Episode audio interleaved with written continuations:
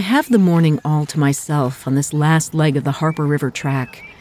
It's road, now gravel, that's stirred up whenever a car passes, which isn't often. I was the first to leave from the campsite, mostly because I love the morning light, the cool air, and having the path ahead to myself. It was hot yesterday, walking along the river and rocky riverbed that hurts my feet, followed by multiple crossings and cold rapids up to my knees. I broke down in tears at the campsite when I found it impossible to set my tent the Alicoop in hard as rock soil.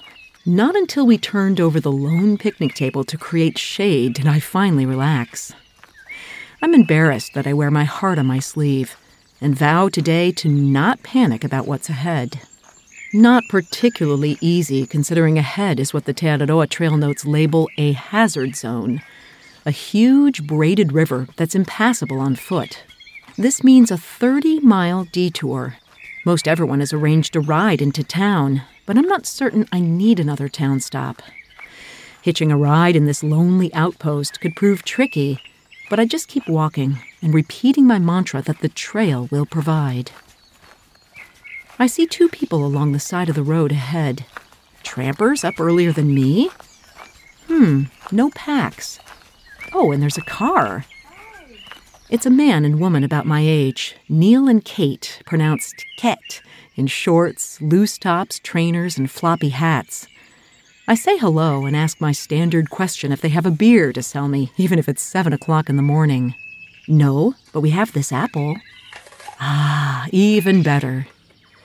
We chit chat, and I tell them what I'm doing hiking the length of their country on the Te Araroa.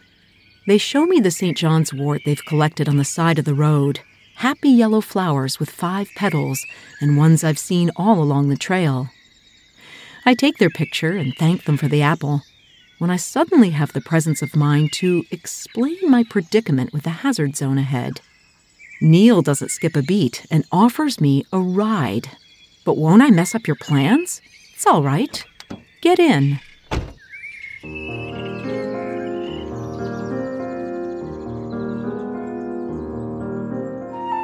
You're listening to the P-Rag Unfiltered Adventures of the Blissful Hiker. I'm Alison Young, the Blissful Hiker, sometime professional flutist, sometime voice artist, and full time pedestrian. Like the small backpacking essential of the same name, the P-Rag shares the unglamorous but vital truth about empowerment as badass people who really don't need permission to blaze our own trails in this journey we call life. Thanks to Leki Trekking Poles for supporting the P-Rag podcast. If you want to be a blissful hiker, Leki should be in your hands. Also, Balega, makers of the best blister resist, non slouching foot massaging socks for the long haul. It's day 94 of my Te Araroa through hike, and I'm about halfway down the South Island. I'm up late this morning for me, but it's a short day to the campground, and after that, the trail ends at an impassable river requiring a prearranged and expensive ride, or risking a hitch. A quartet of Kiwis, a German, an Englishman, plus my Dutch friends I met way back at the beginning of this epic adventure, are here at Hamilton Hut. We work on finishing a jigsaw puzzle and play a game called Word of the Day. Somehow I pick the the sun turns the clouds mauve, the top of the gravelly mountains orange. The trail is along and through the Harper River, with multiple crossings and knee high rapids, as well as multiple searchings for some indication of the track on rocky, tussocky terraces between thorn bushes and brooding mountains. Flores Marjolaine and Jess, pronounced Jis, catch me, and we navigate together flat but surprisingly hard to walk on terrain. It's not just grass, but bushes filled with ghostly webbed chrysalli and tiny bright orange butterflies fluttering from flower to flower. We get lost in a thorny nightmare with sticky plants casually grabbing at our clothes, one drawing a spot of blood. Once we're in, there's no backtracking, and we're finally ejected on a 4x4 track. A waterfall in three parts feeds the river. I see fish and tiny creatures in their watery home. Mountains ahead still have snowpack. We stop on a grassy bank, shockingly free of sandflies, the wind offering only minimal relief. Food is shared cashews, pretzels, chocolate as we long for a proper salad. Next, it's a complex and massive river delta, stream upon stream, rushing to find the shortest and fastest route to the river. I step into the deliciously refreshing cold rush, then on to banks of wild rose, faded pink and abundant. The mountains look on as I search for my own route through the jumble of rock and thick growth, the orange poles showing up exactly when not needed after the messy bits and once the trail is completely obvious. An aggressive new do not mess with me electric fence enclosing absolutely nothing at the moment hems us into a narrow strip. It's windy and it's getting hotter, and I'm totally enervated, wanting to lay myself down completely in the stream. I finally reach a quarry with a large garage and vehicles, a few houses scattered about, and the campsite, likely set up by the locals to keep us from camping in their fields, replete with a water faucet, a long drop, and a large piece of grass for our tents in the blazing sun. The ground is so hard, it's nearly impossible to set the Alicoop, and I burst out crying in frustration. The others come to the rescue, piling rocks and holding her in place while I get organized, and also laughing at me. Marjolaine tells me to relax and wait until later to set my tent. I guess it's just a habit to want it up right away, and it does offer a refuge from sandflies. But she's right. What's my hurry? I take a mini shower at the faucet before a couple drives by in a camper, a kayak strapped on top for Lake Coleridge, impossibly turquoise and off the trail. I ask if they might have a beer to sell, and they go one better and give us an entire bottle of Cabernet to celebrate 2,200 kilometers walked. We tip up the picnic table to create maximum shade and wait for the sun to go down before we dare entering our hot, airless tents. Food is made and consumed, the wine shared a few sips each. There are at least 20 TA hikers at this site, loads of room, but it feels a little bit too many.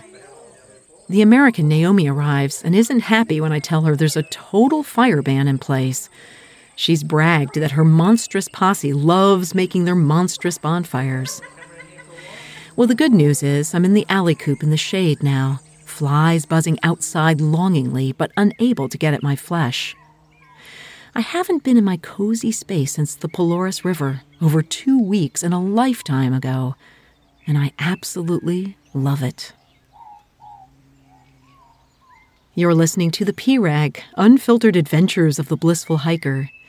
Through sharing my stories of walking long distance trails as a solo middle aged female hiker, I want to empower you to learn to hike your own hike too. You can subscribe to the P-Rag wherever you get your podcasts, and if you're listening on Apple, please leave a review that helps the show get noticed. A low murmur of voices wakes me up, and I'm out fast. I still feel pretty alone on this hike, but I know I can join in their energy if I want to by going into town. Except for the heat and the flies, I'd really rather keep walking since I'm carrying so much food left over from packing for extra days in the hard sections these past weeks. It was such a lovely night with brilliant stars and later a crescent moon on her side. People arrive late and release their dogs next to the No Dogs Allowed sign. At least they moved further down the way and got quiet pretty fast. Again, I need to remind myself put your trust in the trail and believe that things will work out. The sun burns gold on the mountain tops that hem me in against purple shadow. In front of me is the only road sign of all 3,000 kilometers of the Te Araroa that warns traffic of us hikers. Cars do pass and leave me a wide berth, but they stir up heaps of dust. It's going to be a long morning for this TA walker.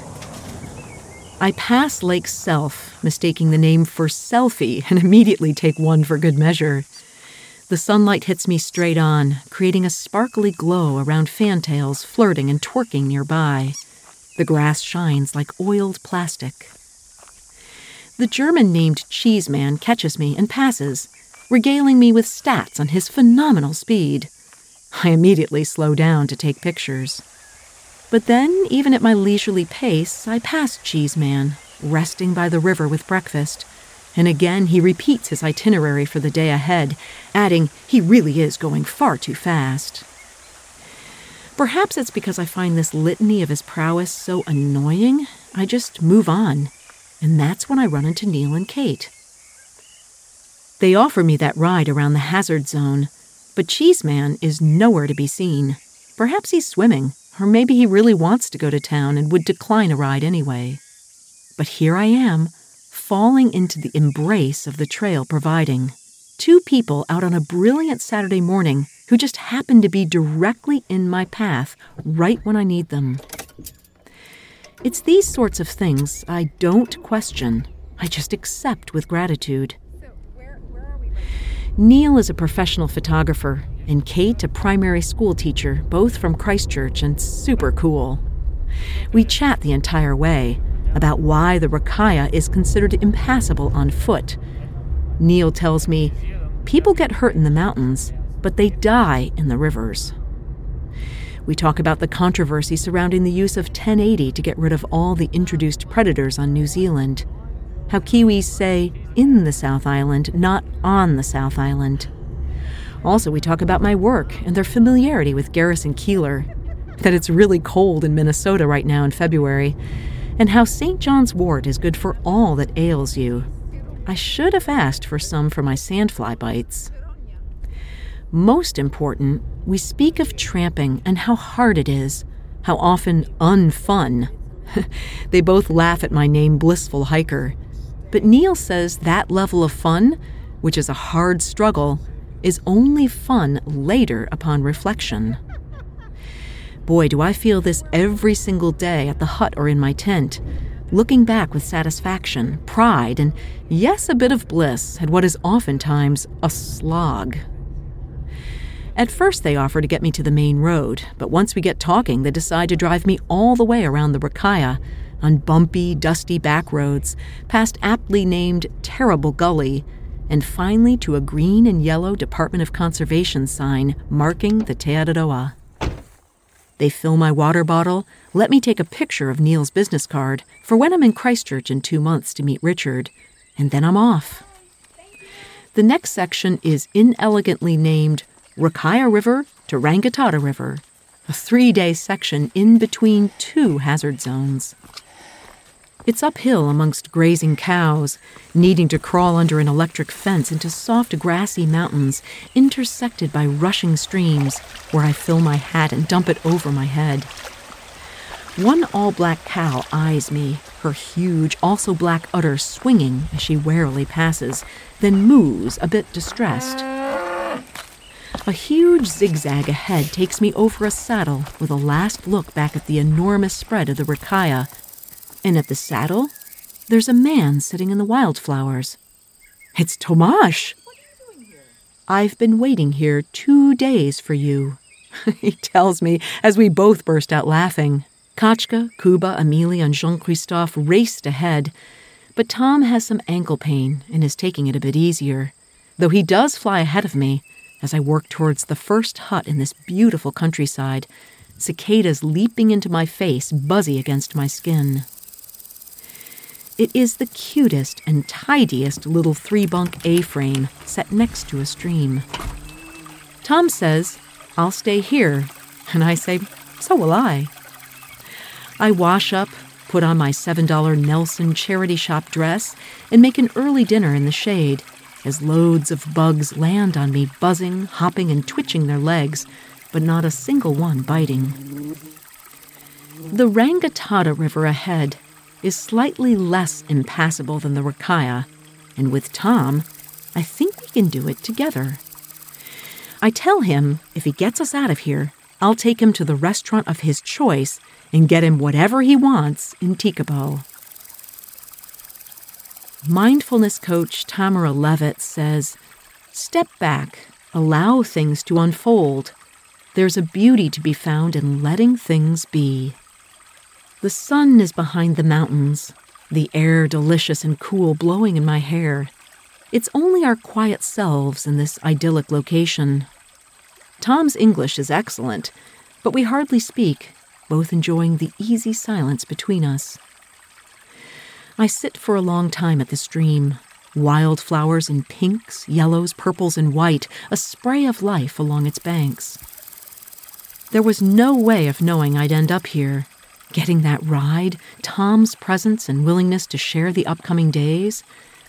Sometimes all you can do is smile and accept good fortune when it comes, promising, when it's possible, to put out your own gifts and kindness into the world and to always trust that things have a weird way of working out, especially if you just keep moving forward. Thanks so much to Leki Trekking Poles and Balega Socks for supporting the PRAG podcast. You can subscribe, rate, and review the PRAG at Apple Podcasts, and you can find out more about my long walk on the Te Araroa and the PCT and all kinds of trails around the world. It's at my website, theprag.com. Next week, it's another amazing The Trail Will Provide occurrence. And I go through this section safe and well fed, one of the most beautiful on this entire walk. Until then, my friends, kia kaha, and happy trails.